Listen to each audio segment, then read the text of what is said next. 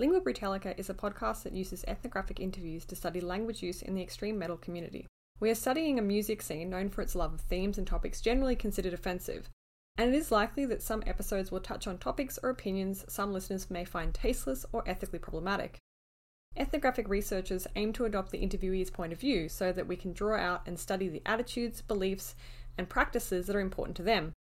We want to make it clear that in presenting these conversations here, we do not endorse any of their content. Our aim is to explore the thought processes behind language use in this long-running, international and yet understudied scene.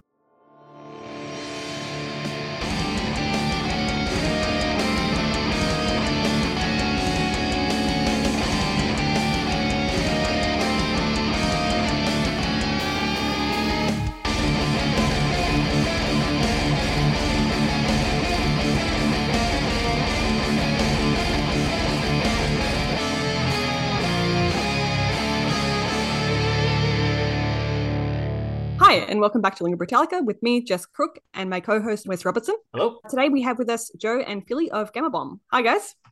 Hi. How's it going? Oh, hi. How are you guys? Good. Very well. So, just to begin, how would you describe Gama Bomb's music to someone who hasn't heard it before? So, Wikipedia and Encyclopedia Metallum have you down as thrash metal, and you've called yourself thrash to the core in your own lyrics. So, is this your chosen label? Well, yeah, it would be a bit far off the mark if we didn't consider that. After writing all them songs with thrash in the title and, you know, releasing all them albums. But yeah, you never know. You could sleepwalk into the wrong genre, I suppose. Yeah, we're a thrash band. I suppose when you get into the cork sniffing aspect of your own music about 8 albums in, 21 years in, you probably start saying to each other, well, this song's a bit more, this record's a bit more of a heavy metal record, or this one's a bit more, you know, hard rock or whatever. But yeah, Joe, we're a thrash band, right? Yeah, we are a thrash band. And yeah, I think anyone who isn't a fan specifically of that kind of stuff is probably going to have a harder time with us. Like, I think that people who like Machine Head and don't like Anthrax or something would probably verge on the side of being like, this is weird, you know? Yeah, very specific fan. Yeah, but then, like, you know, people who like Death would probably like us. Do you know what I mean? Yeah. No, I've been I like Death and I like you guys. Yeah, you know, like a lot of these genre distinctions don't really mean anything to anyone outside heavy metal. Heavy metal is a librarian's art form. You know, it's for dorks like us who are very like, oh, this band seemed to have a little bit of brutal slam death and they're kind of mixing up with New York hardcore. You know, like we tend to make these distinctions to ourselves, but in the broader world of creativity, people just go, oh, that's heavy metal music. But yeah, like we're a thrash band, and I think more than that, we're an Irish thrash band, which I think actually colours everything. It colours everything that we do. So before you all started this band, how did you feel about lyrics and metal? Like, did you care? We've had people that grew up poring over lyric sheets and people who just didn't pay any attention and only kind of listened, picking up what they could. Where do you all stand in this sort of dichotomy? What was your background on it, Joe, before you started writing? I think that probably growing up, I don't know if you would describe Queen as heavy metal, but they had like a lot of their 80s hits had what I would describe as like hard rock kind of lyrics. Mm-hmm. So yeah, like I kind of grew up with that kind of stuff. I got really into Ugly Kid Joe when I was a kid, and things like Ugly Kid Joe and the Undertones really sort of informed me and Philly and Luke when we started the band that lyrics didn't have to be serious, you know? Mm. And like actually before me and Philly even picked up an instrument, for some reason in my house there was a massive surplus of Christmas cards. So me and Philly, when we were about 14, would go and get high and then go and sit and write fake thrash lyrics in these Christmas cards. I think we were about 16. We weren't quite that young, but we did. Yeah, we used to have all these blank Christmas cards lying around, and we would go to Joe's garage where Joe is right now. And yeah, we would get stoned and we would like write. And it was almost like, it's very innocent now when you think about it. It's very sweet, actually. We would sit up there like two little nerds, and you would be like giggling to yourself, writing in the card, and then you would hand it to the other person and they would read it out and you'd both scream laughing. Like, I'm really stupid, like really, really stupid stuff. Like, you know, songs about goats, like kind of taking the piss out of the Megadeth lyrics that we were reading. And there you go. That kind of carried on straight into the band, trying to make each other laugh. But yeah, when I was a kid, I was exposed to a lot of different music. I'm the youngest. With my mum and dad, I'm the youngest of 7 kids. And I grew up, you know, kind of rummaging through my older brother's like bedrooms to find music and stuff and other contraband. And I remember finding the double cassette of Live After Death in a drawer under the bed.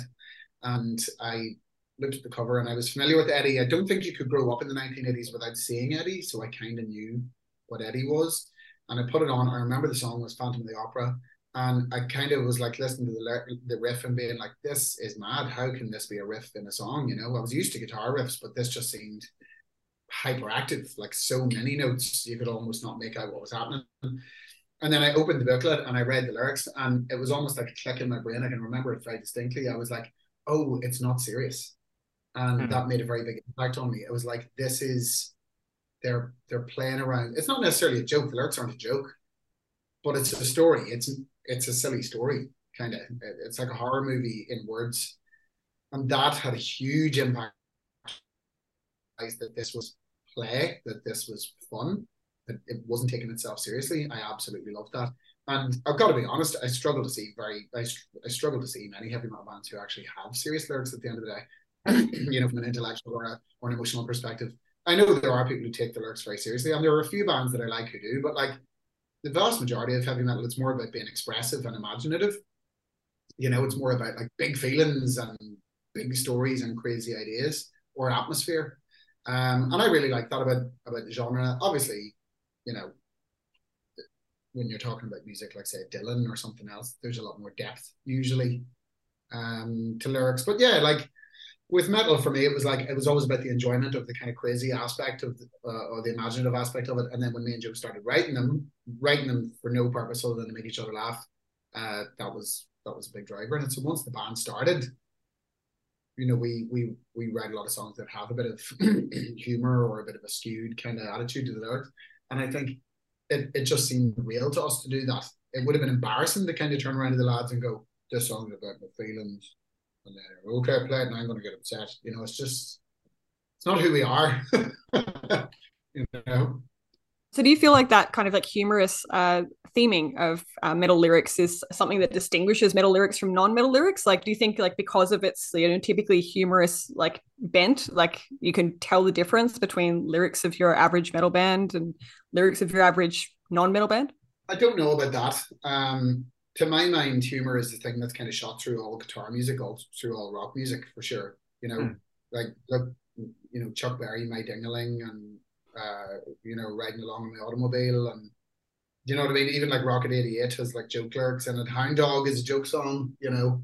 To me it probably comes from a Black American vaudeville tradition that came over into rock music, rock and roll music, and it's in heavy metal. But Joe, I wouldn't say the average heavy metal band are writing lyrics that they're knowingly being funny about. No, I think if we're like kind of honest, writing unbelievable lyrics like the Beatles or Bob Dylan and stuff like that can be very, very, very difficult. And there can be a lot of generic lyrics. Like, you know, I make demos for bands and like there's a million bands who come in and the lyrics are like back to the pain or whatever, like, you know.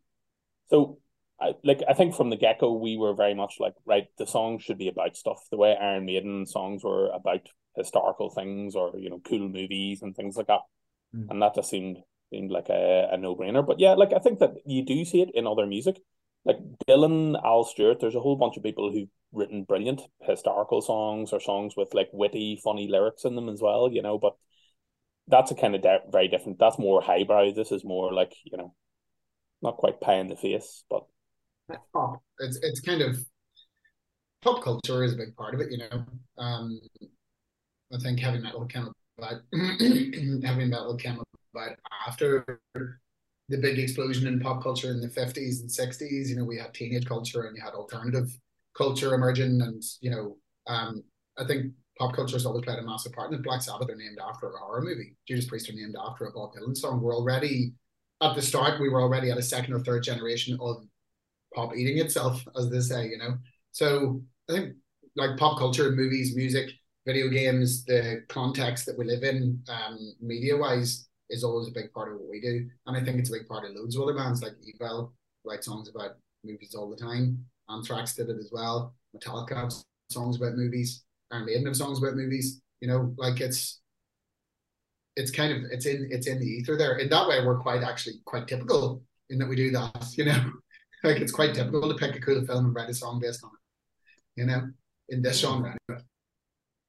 So when you think about, you know, heavy or extreme metal lyrics that you really enjoy, do you lean more towards stuff that is either humorous or kind of a bit self-aware of what it is? Or is there something else that also attracts you to like, when you think of a good lyric, what kind of goes into making that good rather than just bad or mid, you know, something I've heard before? Well, I suppose the highfalutin answer is, if we're talking about lyrics of any kind, the answer is something startling and true, you know, something that you hear and you're like, wow, there's actually a bit of truth in that. And sometimes that can be a heavy metal thing where you just hear it and you're like, it's an unusual observation maybe sometimes. Like one of my favorite heavy metal lyrics is from Elimination by Overkill. He says, "Spending on you all you had and wishing for a little more. If I'm staring at the ceiling, then I must be lying on the floor." And there's just something really nice. There's like there's something kind of true in it.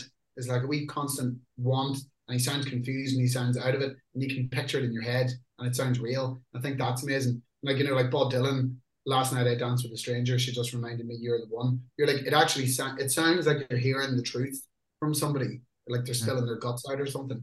I think, you know, like every other piece of art, when you see something that reflects something real about life as you experience it, or as the vast majority of people experience it, that makes you go, wow, this is important, or this is good, or I remember this. I think then in metal, more specifically, because the music is generally fast or aggressive, there's not a lot of room in heavy metal compared to, let's say, folk music. It's well and good for Nick Drake to have very meaningful lyrics because he has a very slow song to sing over. In the likes of thrash metal, you have very good space, so you have to be very concise. And other weird technical stuff comes into it, like the syllables that you use, like literally the sounds. Domo, our guitar player, is excellent at writing lyrics that use all the right syllables. You know, he can give you the correct pa, ba, ma, ka at the right moment. And I think when I hear that, that's also really good. Joe, what's your perspective on the heavy metal lyrics? What appeals to you?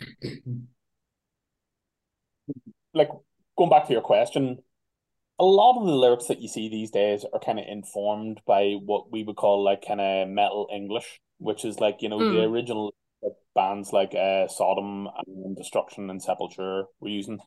And like in a lot of the cases, they couldn't speak English, or they were using a thesaurus to get the lingo together. But what I'm saying is that I think a lot of the people who are writing lyrics in that over nowadays are doing it from a kind of, it's not disingenuous.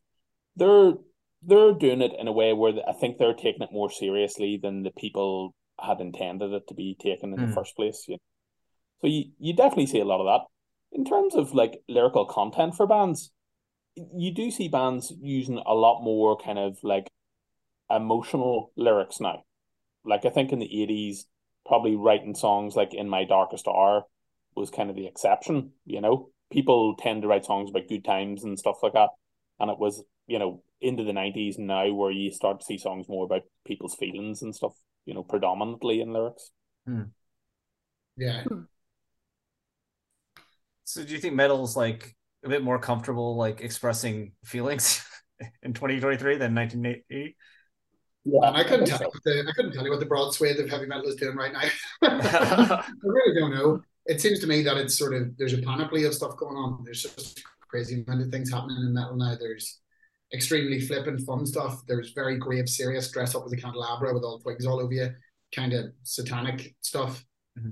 I don't know. I honestly don't really know. Like the further on we get into this as well, the less concerned we are about what people are doing around us, and we just become more focused on what satisfies us. You know, what satisfies us creatively, what's a cool idea, and how do we work together, you know? So just for you as a band then, what would you say is like maybe the biggest change in how you all approach lyric writing now compared to say your first album? What do you think, Chad? I think like probably at the start there was like a big huge list of ideas of stuff that we were very adamant that we wanted to write songs about, you know? Zombie, George Romero movies, like Superman films, and this kind of went on, and then it started becoming more nuanced, and it started being about things like toys that we used to play with when we were growing up and things like that. And yeah, I don't know. Like, I think it's certainly changed. One of the things I love about the band is that there's constantly been a very like collaborative vibe about the lyrics, and it's mattered to everyone. There's a lot of bands where people will be like, I don't really care about the lyrics, or the lyrics mean something only to the singer, you know, and it's never really been that way with us. It's always been something where it's like, cool, this is an idea that everyone can get on board with, and everyone is more than welcome to like pitch in if they like it, you know. Yeah, I think on the first album, as Joe said, you know, we were finding our feet. This was a new thing to us. We were like, man, we're going to make another record, and it was like 2 years worth of music at that point, maybe 3 years worth of music that we'd written. So it was very much finding our feet, but like exploring the idea that you could be funny, that you could write about movies that you love, that you could reference pop culture that you like. And I think that was the deal at that time. It was just kind of like a big shopping spree. You're trying to grab all the references and all the touch points for the metal that you like. Whereas I think as time went on, we've definitely become more considered in how we write our lyrics. You develop, like, it's a bit of a highfalutin thing to say, but you develop a bit of craft about it. So, you know, with the new album, whether you're writing a song that's like a political message, or, you know, it's a story, like a ghost story or something, as you might do in our songs, you spend a lot more time thinking about which words you're choosing. You spend a lot more time about sort of getting the message right, and you get good at that over time, you know. Obviously, you lose a bit of the freedom that you probably had when you first start. I think it was much easier to just write a song in 2 minutes back then. But I think the craft gets better, and you know, people who like our band do like the lyrics, and they find them smart. And you know, that was, you know, speaking about lyrics that you love, I've always thought Motorhead lyrics are amazing, because Lemmy was definitely a guy who had like his attitude and was very cool and stuff, but he never hid the fact that he was an intelligent person, you know, that he was a guy with a certain degree of education, you know, and who had like an intellectual way of looking at the world. And when he spoke in interviews and when he wrote lyrics, he was very forthright about that. He didn't dumb himself down. I think a lot of other people, like, let's give an example here, Phil Anselmo. Phil Anselmo's family owned a big posh Italian restaurant in the town where he's from. He is not from the Skids. Anselmo's is a massive Italian restaurant. His family are rich. He's rich. He went to a really good school. But he dumbs himself down for the music. Do you know what I mean? Mm-hmm. Dumbs himself down for the music. And I've always admired people who didn't do that, who are just real about who they are. You know, maybe deep down he is a moron. He loves doing Hitler salutes. So, you know, but sure. You know, you'll never hear this anyway. Yeah, no, there goes our Pantera interview. Yeah. Oh no. Oh no. Yeah. Well, maybe he'll come on just to talk about what a prick I am. Who knows? But yeah, like so I think we've never shied away from having a sort of a bit of a brain about what we're doing, even if what we're doing is pretending to be stupid. Well, before we start diving into those lyrics and themes, we usually ask where a given band stands on the perennial metal lyrics, pure fantasy or reflective of the personal question. But your lyrics clearly involve, you know, a lot of clear statements of opinion over the years, as you've, you know, kind of alluded to. So we instead wanted to ask about a tweet that you made about your lyrics in April of this year. In this tweet, it's a good one. Don't worry, don't worry. Well, in this particular tweet, I can't speak for others, but you wrote, "Interesting fact. Most metal people who criticize us for being unserious or goofy didn't grow up during a civil war like we did. Go ahead and write your wee songs about hatred and murder. Must be great to be a tourist." Can you elaborate about how this upbringing affected your approach to lyrics? And was this something that you kind of considered and affected your lyrics from the very beginning, your very first release?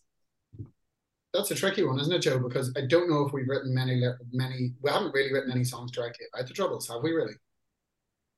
I don't think we've written songs. Oh, well, no, we have wrote a song called 2016. Back in 2016. Yeah, but that was more about Irish identity, kind of, like the revolutionary kind of aspect around. What I would say, like, Philly can defend his tweet thus, but what I would say is that growing up in a kind of post-conflict society, it's kind of, we were teenagers whenever it went from people being murdered, like, very regularly on the streets in Northern Ireland to the peace accord and stuff. So we saw kind of society changing, and I think it was something that started going into our lyrics where, I suppose, I guess, in the mid-2000s when we started becoming more politically aware and started seeing more, you know, alt-right kind of stuff.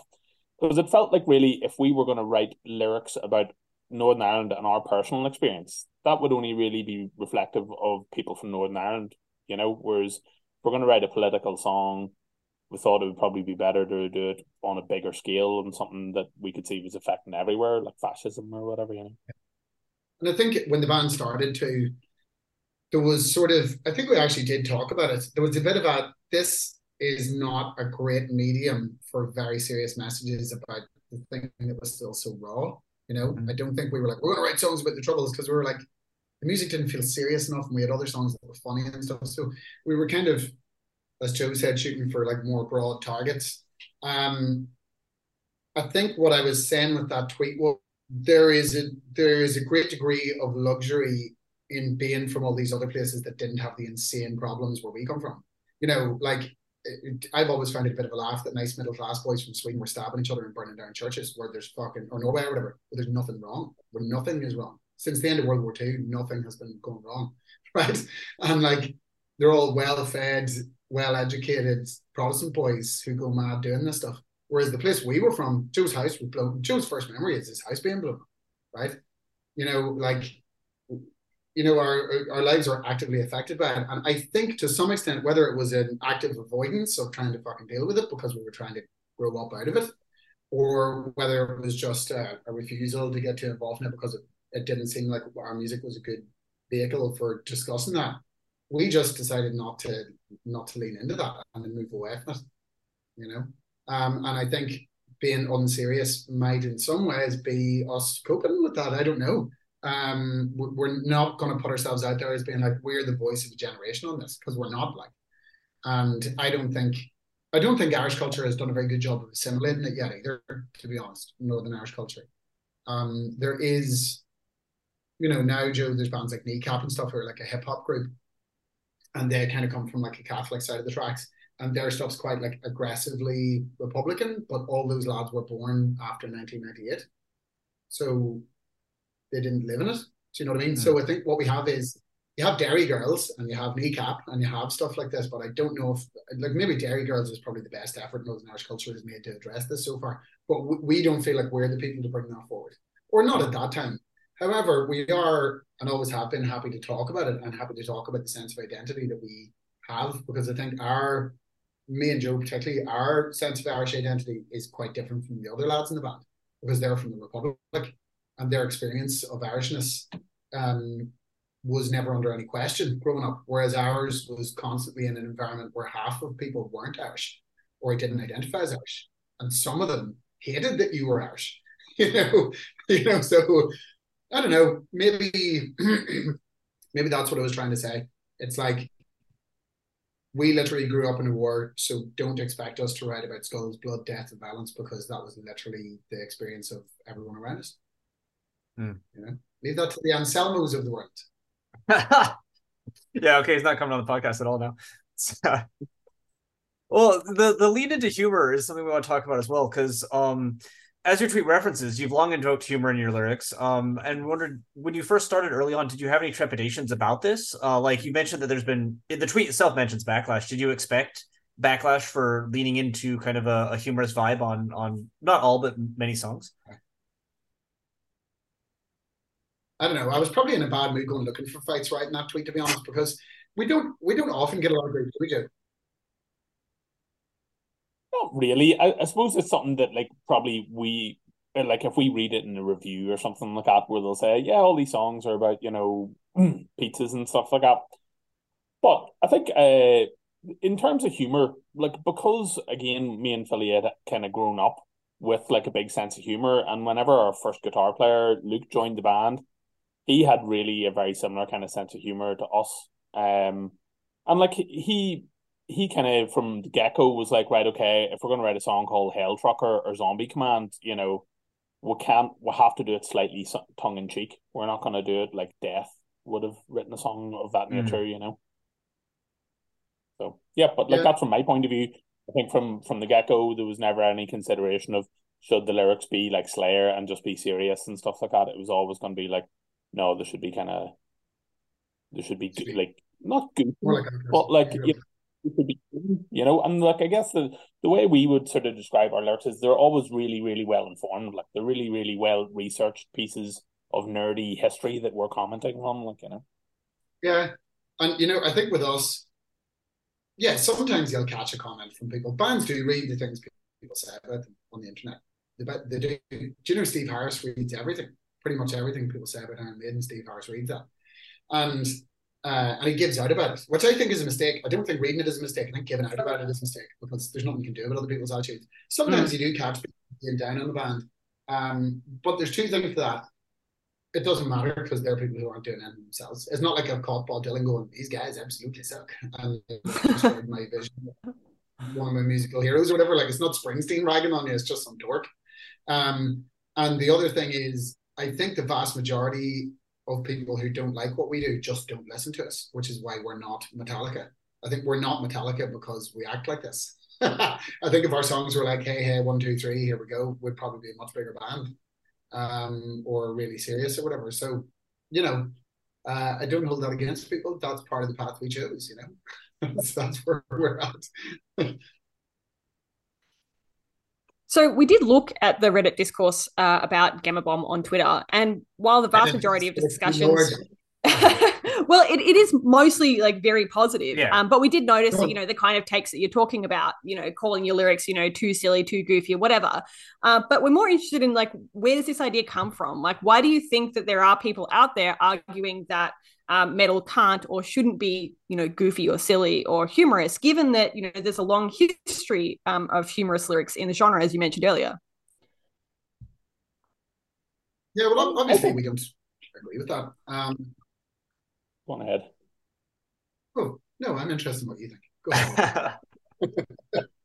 Well, what I was going to say is I think that with heavy metal, you can sometimes see a propensity for people to be in like a stage of arrested adolescence when it comes to musical snobbery. Now, what usually happens, people, is the older they get, the wider the sort of range of music that they listen to becomes, and then they stop becoming obsessed or getting annoyed by what kind of bands songs are about, you know. But I think with heavy metal, sometimes you'll meet people who are in their 50s who only listen to one certain type of music and still hate listening to Bruce Springsteen or something like that. And that's fine, but I wouldn't be surprised to see that those people who have been extremely sheltered in terms of the lyrics and music they listen to not liking our lyrics, you know. Yeah. Pardon me, I'm a bit froggy. Yeah, I think as well, while the internet has been amazing for bringing us closer to other people, it has also created the false appearance that all opinions are valid and also that all debate is valid. You know, what we're kind of getting into when we're saying like, oh, what do we think of people saying this on Reddit? What you're really seeing is you're seeing hundreds of people's discrete opinions that otherwise would just exist whenever they're having a pint with somebody, but they're written on the internet, and that makes it feel like these things are really real and valid and that they'll last forever. But the truth is that's utterly ephemeral. Like, loads of people have nice things to say about us. Lots of people have things to say about us that aren't nice. And then billions of other people have no fucking idea we exist and never will, and that's fine. So, like, what we're trying to do with this is, number one, we're trying to do something that satisfies us. I think it is ultimately a selfish kind of project. It's a thing that we like to do. It makes us feel good. It lets us express ourselves creatively. And it's part of our friendship and our relationship. So that's the number one thing. Number two is we're trying to do that for the people who like it. And then three below that is everyone else. And that doesn't matter because they are at best people who might find out and get on board. But everyone else, if they don't, it doesn't really matter. I think like years ago when the band first started, I would get in arguments with people on the internet and stuff like an idiot because I too was falling into this perception trap that this was real and meaningful. But it's not, you know. It's just talk on the internet. And, you know, it's very important to remember as well in life, like anyone who makes an effort and goes and does something, whether that's making dinner for 5 people or whether that's making records or making movies, the person who does stuff is the one who's open to criticism. This dinner's too cold. I don't like your music. Your movie sucks. The people who do nothing are the ones who are there giving out the criticism. Do you know what I mean? There's a reason it's not Bob Dylan saying this band it absolutely sucks because he's doing stuff. You know what I mean? You know, he's too busy being good at doing his thing. It's people on the internet who are saying that. So it's very important to remember that one of the side effects of being a person who actually tries to achieve things or make things is you get grief. You know, that's you can't take a person. Well, all right, that's great. So with all that set up, let's kind of move into your lyrics specifically, because we mentioned you know, these themes of humor and stuff, but we want to talk about them, well, the things you've actually done with that. And we actually want to talk about gore for a second, because you mentioned, you know, earlier that you don't have a lot of violent kind of gory songs, but your earlier albums did contain a number of tracks which do discuss gore, generally in the form of zombies eating people, as in the lines, zombies are drinking our guts tonight, or disembodied bodies coming back from the dead, disembowel the hands, take your brains from your head. And there are also a few slasher film style lyrics like swing from a string from a blood-soaked hand, victims at random, smacked for a thrill. And you have songs like Return to Blood Castle, which note that there are Zavada brains and it's brain mashing day, or the cannibals are in the streets, all flesh must be eaten, which is unsurprisingly a gore-centered song. But since 2015... And there's a line about your foot comes out your mouth, which I think is one of the best lyrics I've ever written. All right. So one of your favorite lyrics then is also, yeah, pretty gory. But we don't. Oh, sorry, go ahead. Oh, what? No, go ahead. It was just—it's such an avalanche of insane phraseology.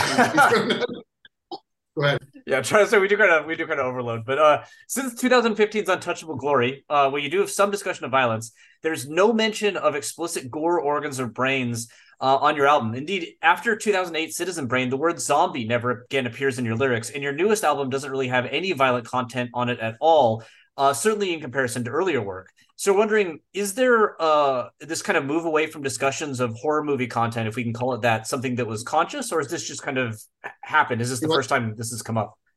See, what you've done here, Wes, is this is the equivalent of going for dinner with a couple and then bringing up that time one of them cheated, right? Because Joe has been giving out to me for about 15 years that there's no zombie songs, right? And he keeps saying, where's the zombie songs?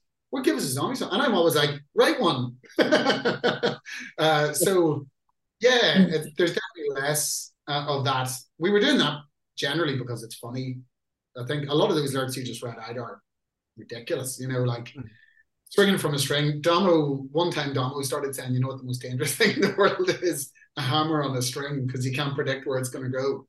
And we used to get drunk and talk to him about this. And he would go, hammer on a string, most dangerous thing in the world. Swinging around, you might hit yourself. So we played the song, you know, and this disemboweled hands. How can your hands be disemboweled? There's no organs in your hands. Real? You know, disembodied brains. Is it? I think it's something like this thing. So a lot of it is just a lot of that stuff was just like, okay, let's do 500% insanity with these ideas, you know. Joe, what are your thoughts on this, and why do you think we become massive wussies? Yeah, well, like, it's so weird trying to use the word maturity on the band, isn't it? Like, you know, sex farm. I know, but so like I guess part of it is that there was a lot of that kind of stuff that we kind of felt like we had like covered, you know, like we wrote quite a few songs specifically about Romero movies, or like, you know, these specific horror movies that we were really, really into at the time and still love. But like, I guess like our lyrics kind of changed a little bit around like maybe 2015, where we tried to start writing songs that were a little more kind of attitudey, you know, and less about specific horror movies or specific things. Because all those things like Zombie Blood Nightmare, you know, the cannibals are in the streets, Zombie Creeping Flesh, Zombie Command, those are all about specific films. And even on the new album, there's a song called The Living Dead in Beverly Hills, and it's about a specific film as well, you know. So like we do it, but like I think probably it's over to Philly, because really a lot of in the past, maybe me and Luke would bring songs, say let's write a song about, you know, this horror movie or whatever. And I think nowadays the sort of song suggestions, I still do that. Like there was a song about Terminator 2 that I did for the last record, and there's one about Goodfellas and stuff. But yeah, I think Philly probably changed more his approach to writing horror. And you still do write horror, don't you? Yeah, I guess so. So like from quite early on, from like Citizen Brain, Hammer Slam, or one of those songs you referenced there, what we were doing was making up a story. It was as if there's a horror film that never existed, you know? And I think that was the germ of what's kind of happening now. It was like, okay, you don't have to write a film about, write a song about Robocop because, you know, there's that. But you can also make up your own. You can do Three Witches, you can do Hammer Slammers, you can do, you know, all these different songs that are just purely made from whole cloth. They're just imaginary. And I think I got more and more interested in that, like some politics stuff, some like maybe some real life stuff. And then, you know, a lot of the, more of these imaginary stories. I find it more satisfying because you can kind of just build them totally from scratch yourself, and you can really choose what kind of imagery goes in them and that kind of thing. And I think as well, getting that bit older, I think Overkill and Judas Priest made a massive impact on me as I got older as well, just in terms of how they wrote the lyrics. And a lot of their songs, much like Thin Lizzy, they're not necessarily not really about a thing. They're just kind of about the main character being cool or whatever, you know. And I think there's a real art form. I wanted to try to crack that over the course of a few albums. You know, like Judas Priest is like word jigsaws. They literally used to use the source Halford did to find words and put them all together in really cool ways. And I like that, so I did that with lots of music. And then the Overkill thing, or Thin Lizzy thing, was more about attitude and more about you as a new character. I did that as well because I was just really digging that.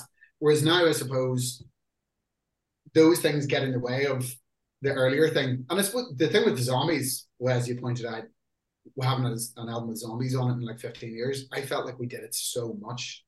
On some level, I was maybe worried that people were just going to go with that zombie man. But of course, we wrote those songs back at the start when we were cute and young, and people still talk about it and we're still associated with it, so it's there. I've no doubt we probably will again write songs about zombies, but it just felt so insanely covered that it kind of needed something else, you know, to keep you engaged. Well, Joe mentioned the new track, Living Dead Beverly Hills, which we actually was our next question. We missed that was from a movie, but we did know, like, we interpreted it with lines like, you know, cadaver boys, bikini girls being kind of a metaphor for rich people who are, quote, getting old but look the same. Through, you mentioned diet fads, plastic surgery, and a hot tub filled with boiling blood. And we're wondering, like, first off, were we just completely off, and this is actually just all from a movie that we missed, or are we right that we thought this was kind of using the Living Dead theming as social critique? And if we are right in that, was there any of that in the previous stuff, or were your early songs about zombies more just about zombies? If anything, is just about, you know, zombies. I would say the easy answer to the second part is the earlier stuff was just about zombies, generally speaking. There wasn't much, like, although you could get highbrow and say zombies themselves are like a construct. Yeah. George Romero used them to be satirical or whatever. I think, Joe, we were pretty straight with the original songs, weren't we? Like, it was just about how cool zombies are. Yeah, that was pretty much it. And again, it was because all those formative songs were about specific movies that we were like, right, okay, where's... Yeah, I think probably by the time, you know, some things like Zombie Blood Nightmare and the Cannibals in the Streets and things like that, or especially like We Are Going to Eat You, songs like that, like We Are Going to Eat You is not about cannibalism, really, is it? It's about, you know, society, from my point of view. That's it. Yeah, We're Going to Eat You is about inequality, the growing inequality gap, you know, the global 1% and all this kind of thing. Your other question that you asked us about Living Dead in Beverly Hills, a very intelligent question about quite a fun, silly song, so thank you for that. So the song title comes from Death Becomes Her, and I love that movie. I watched it all the time growing up, and turn my head right round the back, that's what happens to Meryl Streep in it. You know, Streep in the streets, Goldie in the sack, that's referring to the two ladies in the movie.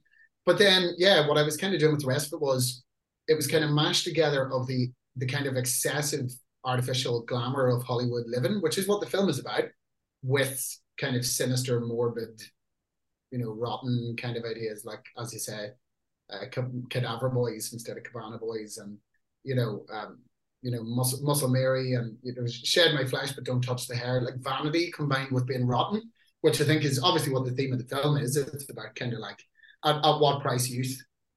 So yeah, like, it definitely does have that to it. There's no misreading in seeing the song that way, because it is, because the film is about that and the song is about the film, so it definitely has the same thing. If I've achieved having the same tone as the movie Death Becomes Her, we've really done something right here, lads, you know, this is exceptional. Goodo. Well, about the same time that the zombies disappear from your albums, we couldn't help but notice the sudden appearance of ninjas. Because there's the 2009's last ninjas. Well, yeah, that's how it goes, you know.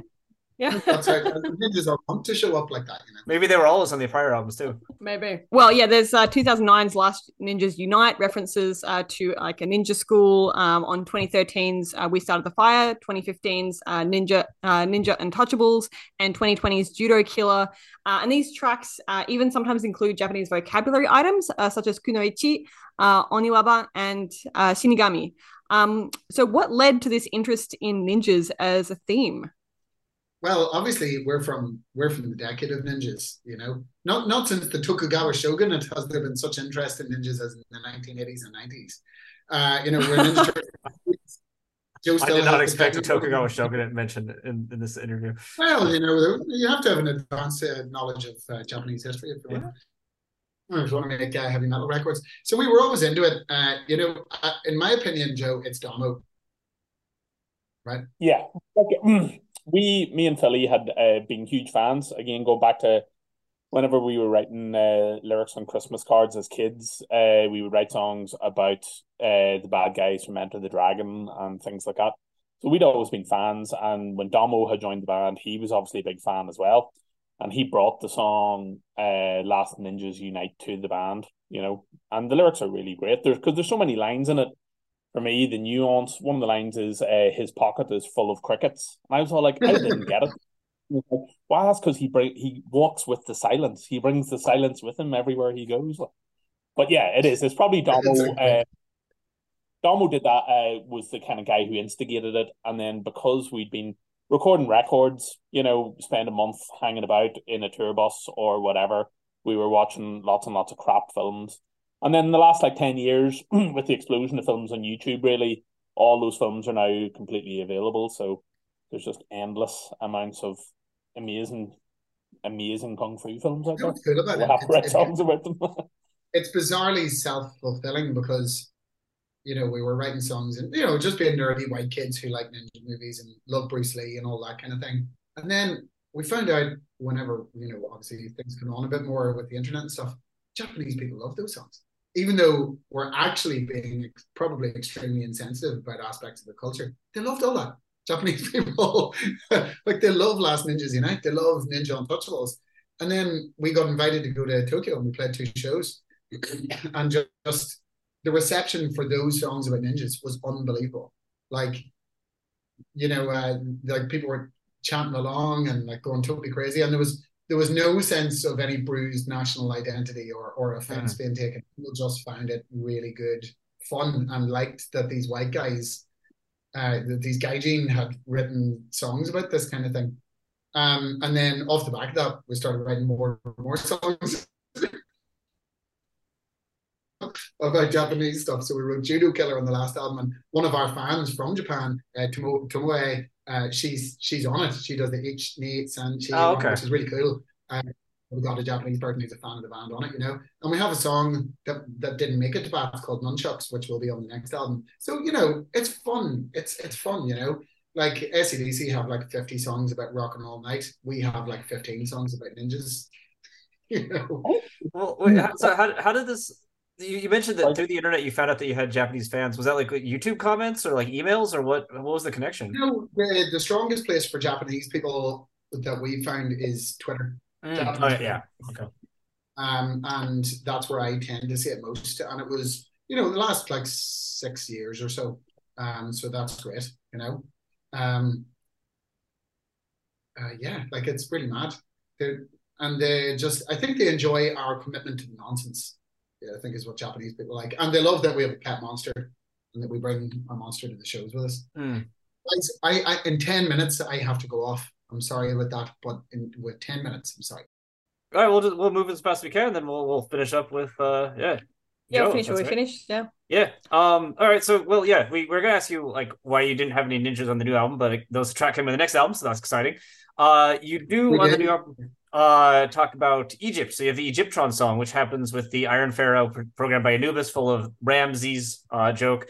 And the Egyptian mythos hasn't really been something you've talked about since 2009 with Mummy Invasion. What led to the revival and interest in this theming? The word Egyptron popped into my head, and I was like, that's good. That's really good. And, then what I always do is immediately Google whatever popped into my head plus the lyrics, and nothing come up. And I was like, it's free real estate, as they say. I was like, this is great. I shouted Joe. I think that I wrote most of the lyrics in one go. Sent them to Joe. He was like, yeah, great. Then he had this Iron Maiden-y type riff. And I was like, well, this fits perfectly over that. I think more the interesting part, Joe, was how we got the Egyptian Lover to guest on it, the hip-hop guy, Egyptian Lover. That kind of came with the parcel of saying, right, let's try and write a Iron Maiden type kind of power slave number. And we had been a fan of the Egyptian Lover for years, and we knew that he like specifically dealt with Egypt type stuff. So we're like, you know, if you don't ask, you don't get. We just sent him a message, and like that was the cool thing about it, like just being able to collaborate, you know, Philly's lyrics and his ideas and the Egyptian Lover's ideas in one track, and they're both exactly on the same page, you know. Yeah. And he's a legend, you know. His name is up there in lights at the Grammys when they did the 50 years of hip hop celebration, Egyptian Lover. So we DM'd him, he got involved, and he brought an amazing attitude to it. Most heavy metal people will not know who he is, but we do, and we love him. So it's very important to us that he's on there. But yeah, we hadn't touched it since Mummy Invasion. You know, growing up, like most pale, skinny boys, I had a period of being obsessed with Egypt as a kid, and then, you know, obsessed with Vikings, then obsessed with dinosaurs, obsessed with the Titanic disaster, then World War II. You know how it goes. And I don't know, I suppose it's always in the background there, that's interesting. But for this song, it was just, once the word popped into my head, I was like, it's ridiculous that this doesn't exist. It's almost like it demands to exist now because of this. But it's a fun song. I think it's a song that's gonna, hopefully it's gonna really be a statement of intent, because the album starts with it and it's like nearly 6 minutes long, and it's a rap and stuff. So hopefully people get that. So what about the frequent references to Satanism and the occult then? Is this coming from like a similar or different place? Because you have songs like, you know, discussing devils or witchcraft, titles like 6616, or references to an engine number 666, or lines like by the goat, by Satan's beard on the new track Materialize. So is this like this kind of discussion of like Satanism and the occult coming from like, you know, the metal space where it's very kind of a prolific theme? Or, you know, is there another reason for you drawing on this? So what's your take on this? I think that when we were kids, a lot of it was influenced by stuff like The Devil Rides Out, Hammer horror movies, those old sort of, like that kind of version of Satanism, you know? And like whenever we started writing songs, a lot of them were influenced as well by EC Comics, and you saw the same kind of Satanism, a play of that, people in hoods and stuff like that. And like, to us, that's kind of the... That's the incarnation of evil that we like talking about, as in weird black masses and stuff, instead of, you know, I don't know, fucking human evil, I suppose, really. Yeah, it's just one of those things that's always been a trope in rock music, isn't it, really? And none of us are religious, but we were all raised Catholic. So, you know, the supernatural and the theatrical and the ceremonial are big parts of that. And, you know, like that, like Satanism is a reaction to and part of Catholicism, because Catholics believe in demons and Satan and the afterlife, and, you know, much more than, say, Jews do. They really fucking believe in that, right? So we're religious people, but we're coming from our context. So the best and coolest version of people we know is that one that we grew up with. So I suppose writing songs about it, and you know, every rock band has songs about that kind of thing, generally speaking. And I find it a really fun, it's basically like fancy dress. So it's, you know, fancy dress, music about fancy dress. You know, as people who don't believe in God, we don't believe in Satan either. But like, also the nonsense that there is and the imagery around, the fetishism around it is good fun, I think, to write about and to write songs about. It's just within that horror movie thing. You know, it's with a song like Materialize, where I was actually ripping off Hell Ripper, who I really like. Their song Bastard of Hades, I think, is an amazing tune. And I was copying James's chorus. Oh. So James, don't tell him. He's actually in the episode before you. Yeah, we interviewed him. His episode's coming out just before yours, so it's him and then you guys. Well, I'm gonna see him on Saturday. I'm interviewing him on Saturday. We're interviewing each other. Yeah, at Derby at this festival. How does it feel to have me stealing your ideas, James? Million. I better get back to the grind. All right, take care. Thanks a lot. All right. Cheers, guys. Thanks so much. All right. Well, thanks for hanging around. No worries at all, guys. Differences in theming aside, one thing that has been common in your work outside of kind of, you know, horror movies and things like that is social commentary. And it appears on every single album you've made. Like back in 2006, you had songs like Racists, directly critiquing not just racism, but historical fascists like Sir Oswald Mosley. And since all then, your albums have had at least one kind of direct statement of political positioning, be it 2009's anti-BNP Mussolini Mosh, the 2018 track Alt Reich, which produces the concluding thesis of We Must Clarify, All Nazis Must Die, or tracks like Don't Get Your Haircut and Secular Soft in the new album, which respectively discuss a friend becoming a Thatcherite and growing hard and full of spite, and using a metaphorical saw to break free of what you call the prison of religious law. You mentioned pushback from using humor, but has there been any for politics, or is this something that you feel is kind of more commonly found and enjoyed in thrash? No, like, to be honest, it's something that we find a lot of pushback, because I guess like anyone, like so many bands don't talk about politics because they're immediately aware, especially in the United States, that you're going to alienate about 50% of your audience, you know? But at the same time, you know, we are, you know, opinionated people, and, you know, we kind of all feel very, very comfortable, you know, with our opinions, and we have done since day one, you know. And I think part of that actually came from Nuclear Assault. You know, we were big fans of them, and, you know, they used to write socially conscious songs, you know. And that was something that we were really, really kind of respectful. We knew that we didn't want to overload it, though, because there were some bands basically were, if it all became political, you know, you could very, very soon just be playing for hardcore people, and that's it, you know. Mm. So there's a conscious, like, balance between the total amount of content on, like, an album? Yeah, absolutely. And, you know, in the past, there's probably been some albums where there's been more political commentary and ones with less. And that's not necessarily reflective of what's happening at that time in the world. We try and do something topical every record if we possibly can. But again, I guess our experience now as guys who are in our 40s compared to guys when we were in our 20s is very different, you know? What would you say is different about it? Well, I think that, like, whenever you're in your 20s, you know, like, we've always been quite a, you know, left-wing band, but, like, I guess we were more about, you know, anti-fascist marches and that kind of thing. Whereas the older we got, it was more about reflecting what we saw was going on in the world around us and society, instead of, you know, being, you know, a call to arms, so to speak, like, you know. Well, a very different but consistent theme or topic of discussion that we noted is one that we haven't seen so far in over 40 interviews, which is discussions of alcohol. So your lyrics to date do mention booze 3 times, beer 7 times, and drinking some kind of alcohol 24 times. So this all stops the new album, though, where there's no mention of drinking or drug use at all, beyond a mention of Padre, you know, chomping a stogie. So what brought you to this change? Is this part of that kind of development that you were talking about just before? Or is this, you know, potentially related to recording during lockdowns? You know, I guess, like, we did that Living for the Lockdown single in 2019. And, like, that was probably quite reflective of where we were, because we were spending most of our time sitting around in our, you know, toilets, drinking beer and stuff like that. And again, yeah, you're probably right in the sense that whenever we were younger, a lot of our time would have been spent, you know, some of the lyrics are all about sitting, drinking beer and under canals and things like that.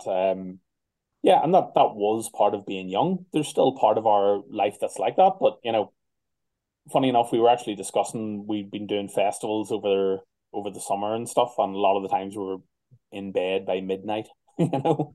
So like maybe we are getting older. Part of it, I guess, some of the guys in the band have kids, you know, and like you know, they're getting up early regardless. So but yeah, I think, you know, it's also probably something a little bit like, you know, the thing about going back to the zombies was that I think that a lot of the stuff that we really liked, we had kind of covered. And I think we felt a little bit like with drinking on this record, because we did write, you know, as Philly said, we wrote maybe about 30 songs in total. So there were some songs about drinking that didn't make it onto the album. Oh. And I think it was probably just because we felt we had so many, you know, so it was like, it didn't seem like something that we really needed to revisit this quickly, you know. Mm. So are you feeling like, you know, as you get older, beyond just kind of responsibilities, et cetera, that you are wanting to tread like some kind of new ground, or just revisit or move to topics that might be a little bit more fresh for you, even if it's just personally? Yeah, I guess that's it, you know, like, because I, you know, on some of the albums, the earlier albums, there were songs that were particularly satanic or whatever about black masses. And then maybe they weren't on a few more albums. And then the last two records have had stuff like that. So I think stuff like that comes in phases, you know. So I wouldn't be surprised if there was another song about drinking, you know, somewhere down the line. And I suppose part of it is we did a cover of a song by the Pogues, or like a traditional Irish band. And like they're kind of very famous for kind of boozing and stuff like that. So maybe we felt we kind of scratched that itch with doing that this time around, you know. So another feature of your albums is that there's always been clear smatterings of Irish and then British and Irish English varieties, as in lines like "loads of crake." My pronunciation is going to be awful here. I apologize just throughout. "Stitch up like a kipper. What a swizz. Two port of shite. You had your pints. Off your gourd. Don't give a fig. A rackish all boldy. Oiks."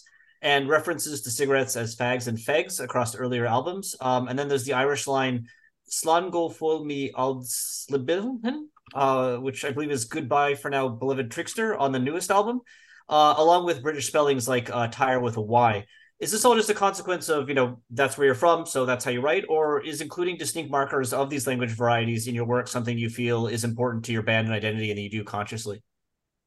Like, it is something we definitely do consciously. You know, I think trying to involve some form of local colloquialisms or whatever is something that we've always tried to do with our lyrics. You know, even going back to the first album, we would try and include some language that was kind of nearly specific to us. There's a song on the first album called "Nuke the Skeets," and skeets is like a very local term from like Newry or Belfast that refers to kind of like, you know, guys in tracksuits walking around with gold chains or whatever, like, you know, trailer park boys type people, like, or whatever. But anyway, so like we've always tried to include stuff like that in our lyrics on purpose. And like, I don't think that there was ever too much of a conversation saying, will everybody get this? Like, maybe some people will get it, maybe some people won't get it, you know. And there's something about that, about whenever people are enjoying lyrics, everybody has a totally different level of enjoyment. Some people, it's just there beside a cool guitar riff, or, you know, maybe they love drums or whatever, you know. So I think it is totally dependent on case by case. If that's the kind of thing people pick up on and like about us, great. But, you know, it's more probably for our amusement than, you know, what we would see as a trademark of the band. I'm really glad you mentioned that Skeets thing, because I saw that when I was preparing this interview, and I Googled it to try to find out what it was, and I could not find an answer. It was like, it was not on the internet at all. I was like, yeah, what's a skeet? And I couldn't get it. And so I was like, oh, it must be a movie I don't know, or something like that. I thought they were like some kind of alien species or something. There's one film in particular, I wish Philly was here to tell you. He could probably tell you how many it's in, but there's a Mel Brooks movie called Blazing Saddles in 1974. Mm-hmm. And there are lines from it must be in at least like 7 or 8 of our songs. They just somehow slip in. And I guess it's because us as guys, it's informed so much of how we talk. And, you know, whenever someone says something funny, maybe someone will reply with a line from a movie, and lines from like our day-to-day, or like, I guess, quotes from movies from our day-to-day life make it into songs very, very frequently like that, you know. And we also noticed that on the new album, the song "Mask of Anarchy" borrows directly from the British poet Percy Shelley's 1819 poem of the same name, an ode to nonviolent resistance and potential origin of the phrase, we are many, they are few. Can you let us in on what led you to adopt this poem for your lyrics and the process of arranging a poem with some, 370 lines across 91 stanzas into a song? Yeah. So our old guitar player, Luke Graham, he's always been a very politically right on kind of person. And he actually, I think on the last record, he co-wrote one of the songs with Philly. But this time round, he just suggested this poem to us. He said, I'd been watching the Peterloo movie, and I think Philly had as well, which is about, a massacre that happened in England over, workers' rights in the 1800s. So Shelley wrote this big long stanza in response to that, because he was kind of famous for his romantic poetry and stuff. And this was kind of a bit of a departure. But yeah, so Philly took the whole thing, and there were some parts that were obvious, the we are many, the few line just kind of seemed that it would work. I had sent him a demo just that week, I guess, and it just so happened that it worked really well for the course. So the verses, it was just a case of trying to find lines that we thought really kind of would relate to now, because I guess some of the language from the poem is very much of its time, So you wanted stuff that sounds modern? Yeah, because I think with the original poem, it would be very easy to date the song to be in about that specific thing, as in the Peterloo massacre, But we didn't want to do that. We wanted it to be a general statement of intent, and I guess the best way of doing that really was to try and pick through and find the stuff that we could relate to, I don't know, what we saw is going on in the world right now, and then use those lines, And I guess, that is, it's taking some artistic license really, isn't it? Because it's not as if he was there to say, yeah, that's fine, you can interpret my song or poem this way. If you like, we were doing that, but I'm sure there's been worse said about him.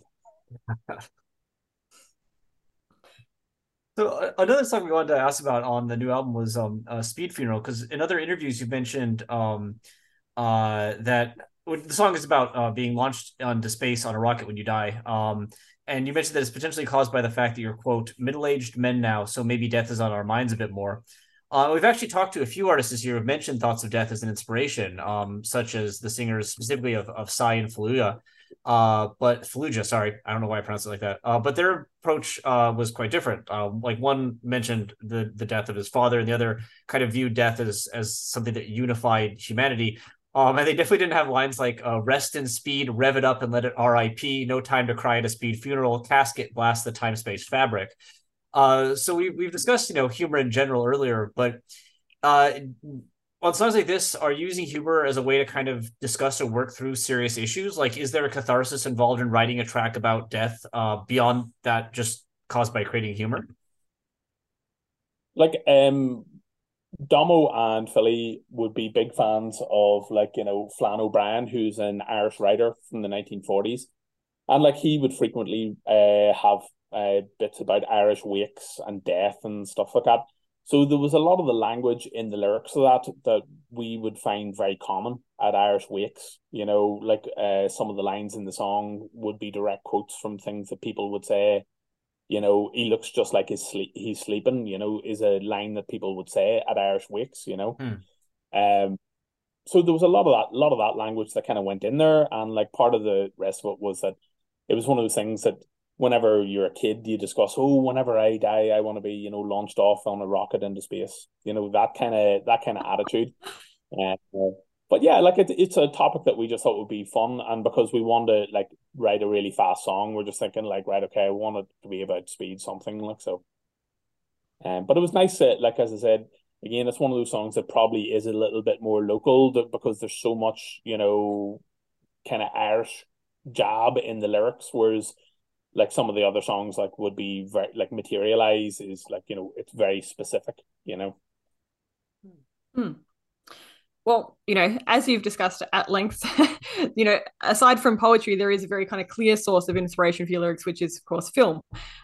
So beyond the zombie and the Ninjas that we've already discussed, you also have songs like Kurt Russell and Smoke the Blow with William Dafoe, which reference actors directly. The track We Respect You is a love letter to multiple actors and directors.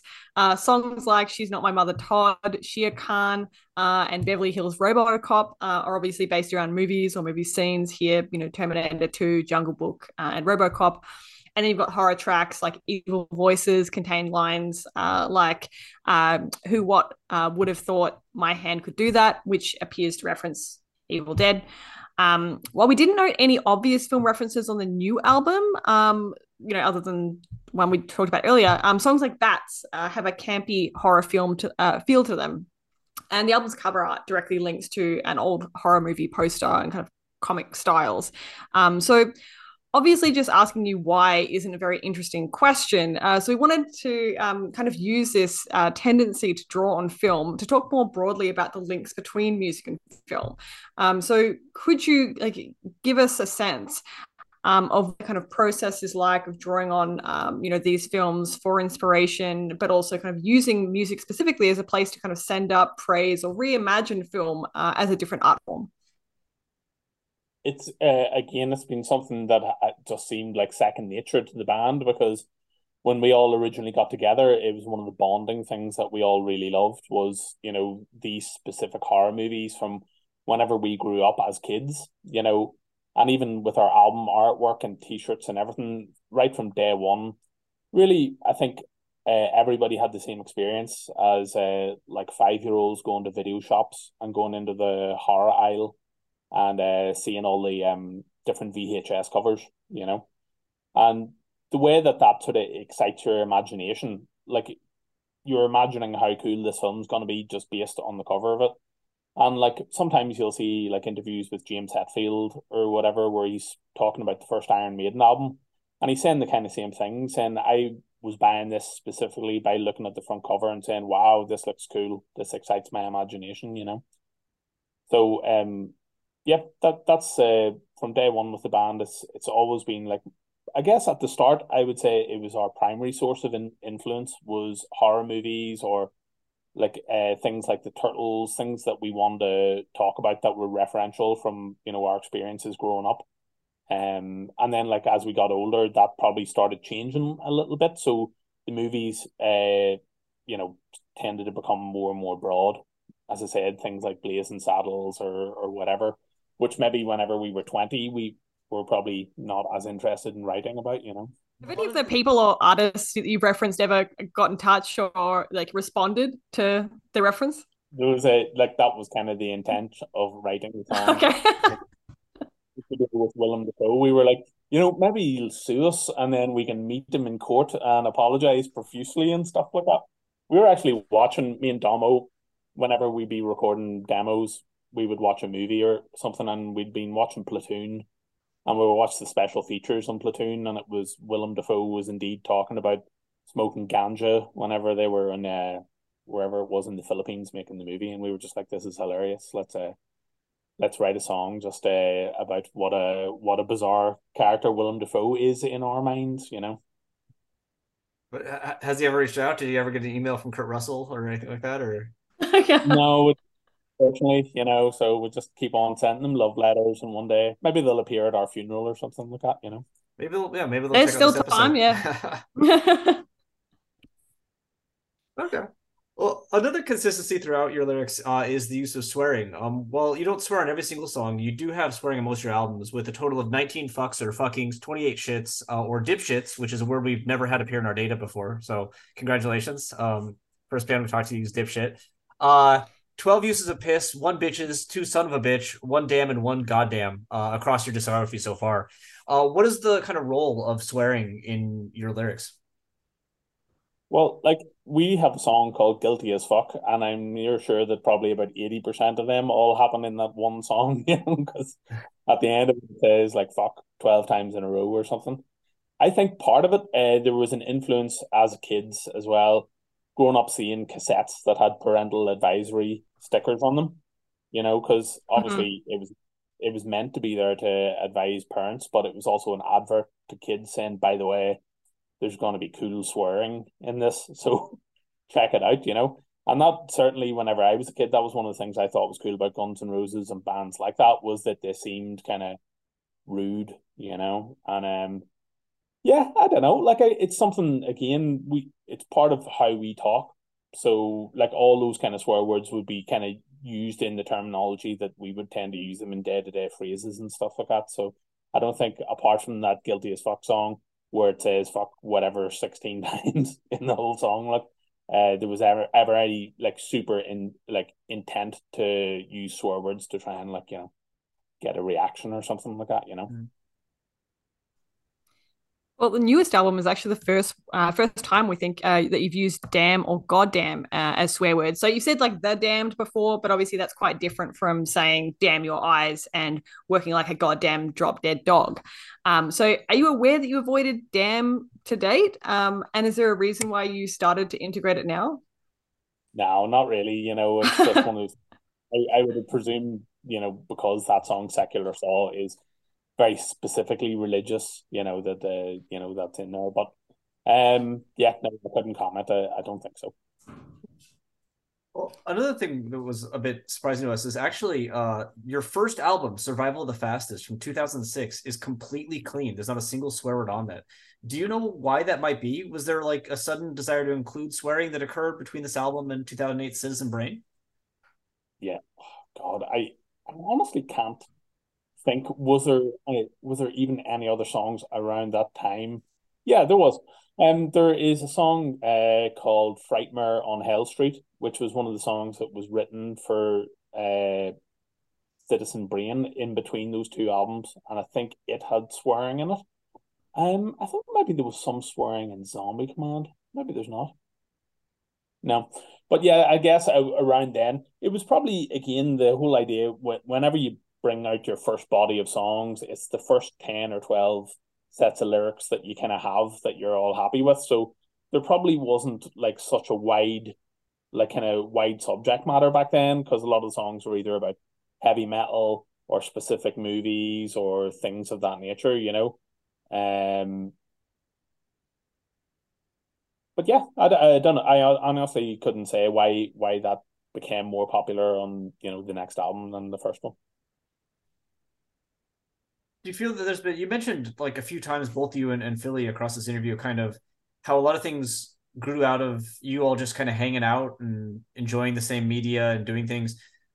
Is there a chance that, like, between the first and second and third albums, is kind of, as you moved along, your sort of sense of what you're all doing, it has coalesced? Like was the first album, by chance, if you can reflect back to that, and I'm just completely spitballing or guessing here, a bit less fully kind of working as kind of like a project that you're comfortable drawing on your day-to-day and producing, or is that just nothing? Yeah, like, I think whenever we made the first album, the socially conscious things like racists, that was just like, you know, where we kind of all were like, right, okay, let's write a song that's, you know, specifically anti-fascist. Okay, so that's the idea.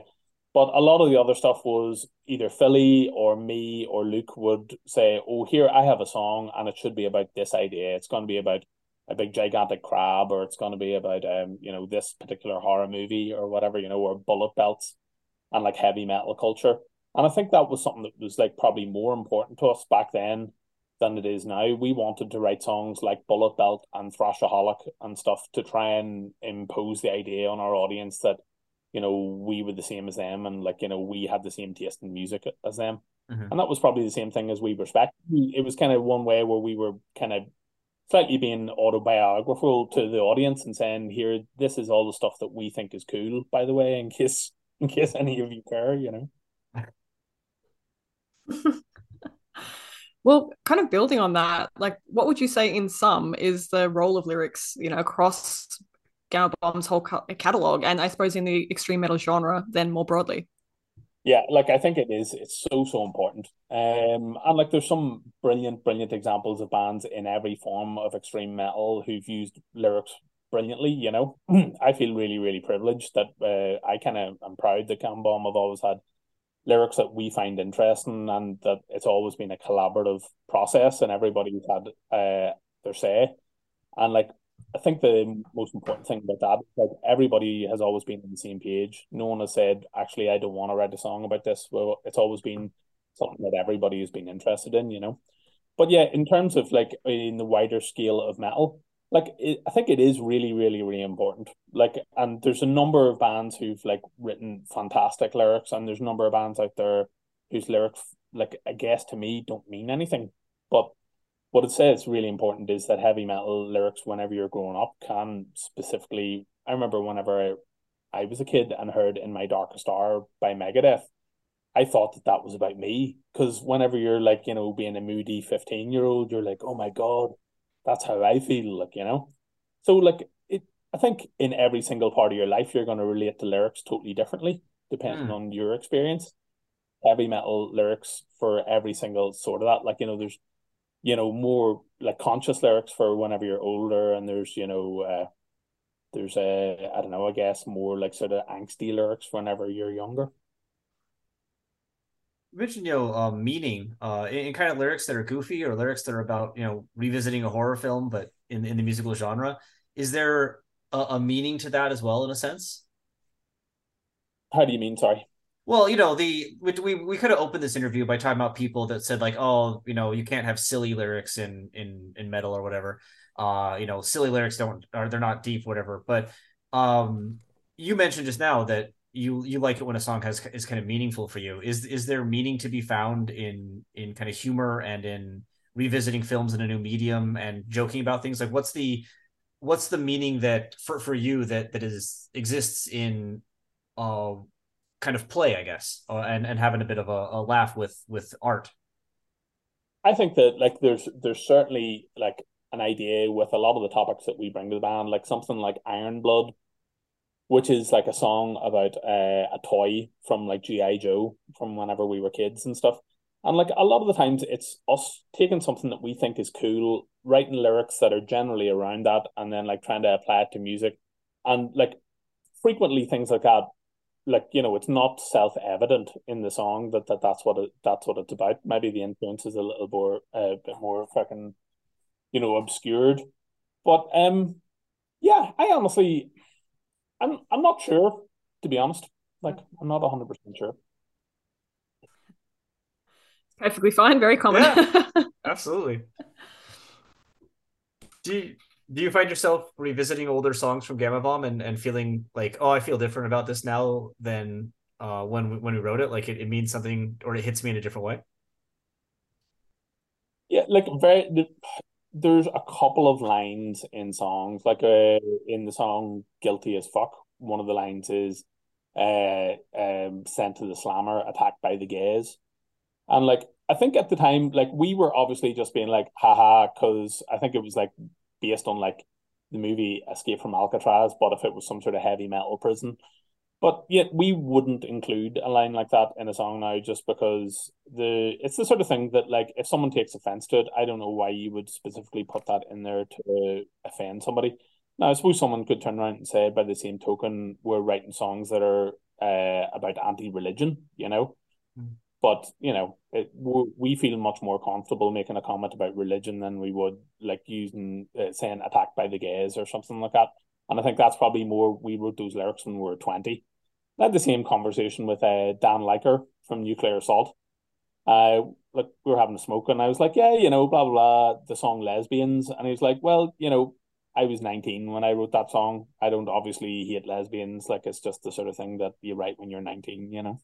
Hmm.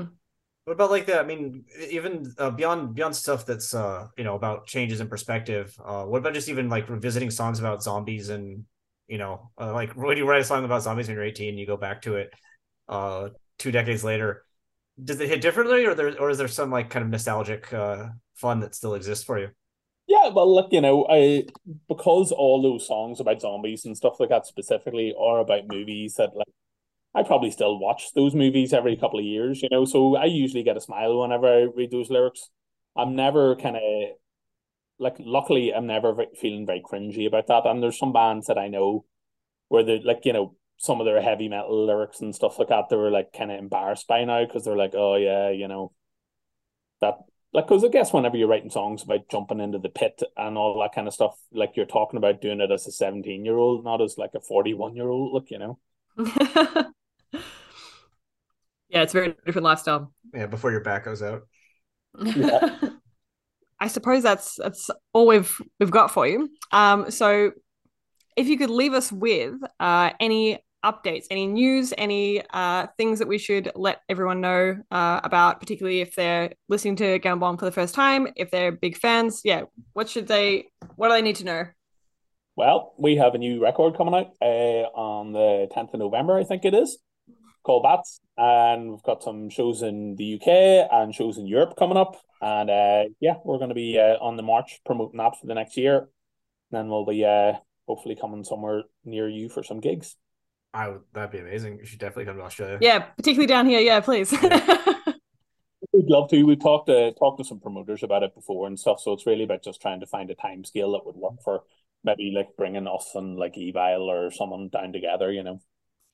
Awesome. Look forward to it. And you mentioned a song about nunchucks. Is there a new album in the moving forward at the moment as well? Yeah. So like we're kind of we did like a bunch of work really. So I think we've about half a new album sort of on the go. So I guess the idea would probably bring out another album in 2025, like, and keep on chug-a-lugging. In line with all that, like, where's the best place for everyone to kind of keep up with your releases, tour dates, all of that information? Just the usual. So go and check out Gama Bomb on Instagram and Twitter, /X, and Facebook. You'll be able to get all the info there, and you'll see all our tour dates on Spotify and stuff anyway. So go and have a listen. There's a Newbie's Guide to Gama Bomb playlist on there, so it'll give you all you should listen to. Awesome. Okay. That's perfect. Okay. Well, thank you again. Yeah, thanks for your time. Please give our thanks again to Philly. Appreciate you hanging around, and it was a delight learning about what goes into all this. I've been a huge fan of what you guys do, so it's really cool to hear kind of the stories behind some of the songs that it's been really, really insightful questions, and you've obviously done like deep delves of homework, so thank you very much for your time as well. We try to make sure that our questions don't bore our audience, the people we're asking them to, but we don't always succeed. Yeah. Thanks at all, guys, and hopefully we'll be over there at some stage in the near future. That'd be lovely. That'd be awesome. Looking forward to it. Cheers. No worries, guys. Have a good one. Yeah, you too. Cheers. Bye. Right. Thank you for listening to Lingua Brutalica. We hope you enjoyed it, and we hope you stay tuned for our next episode. Before we leave, we just wanted to acknowledge that this podcast is recorded on the unceded lands of the Wurundjeri people of the Kulin Nation and the Gadigal people of the Eora Nation. We pay respects to their elders, past and present.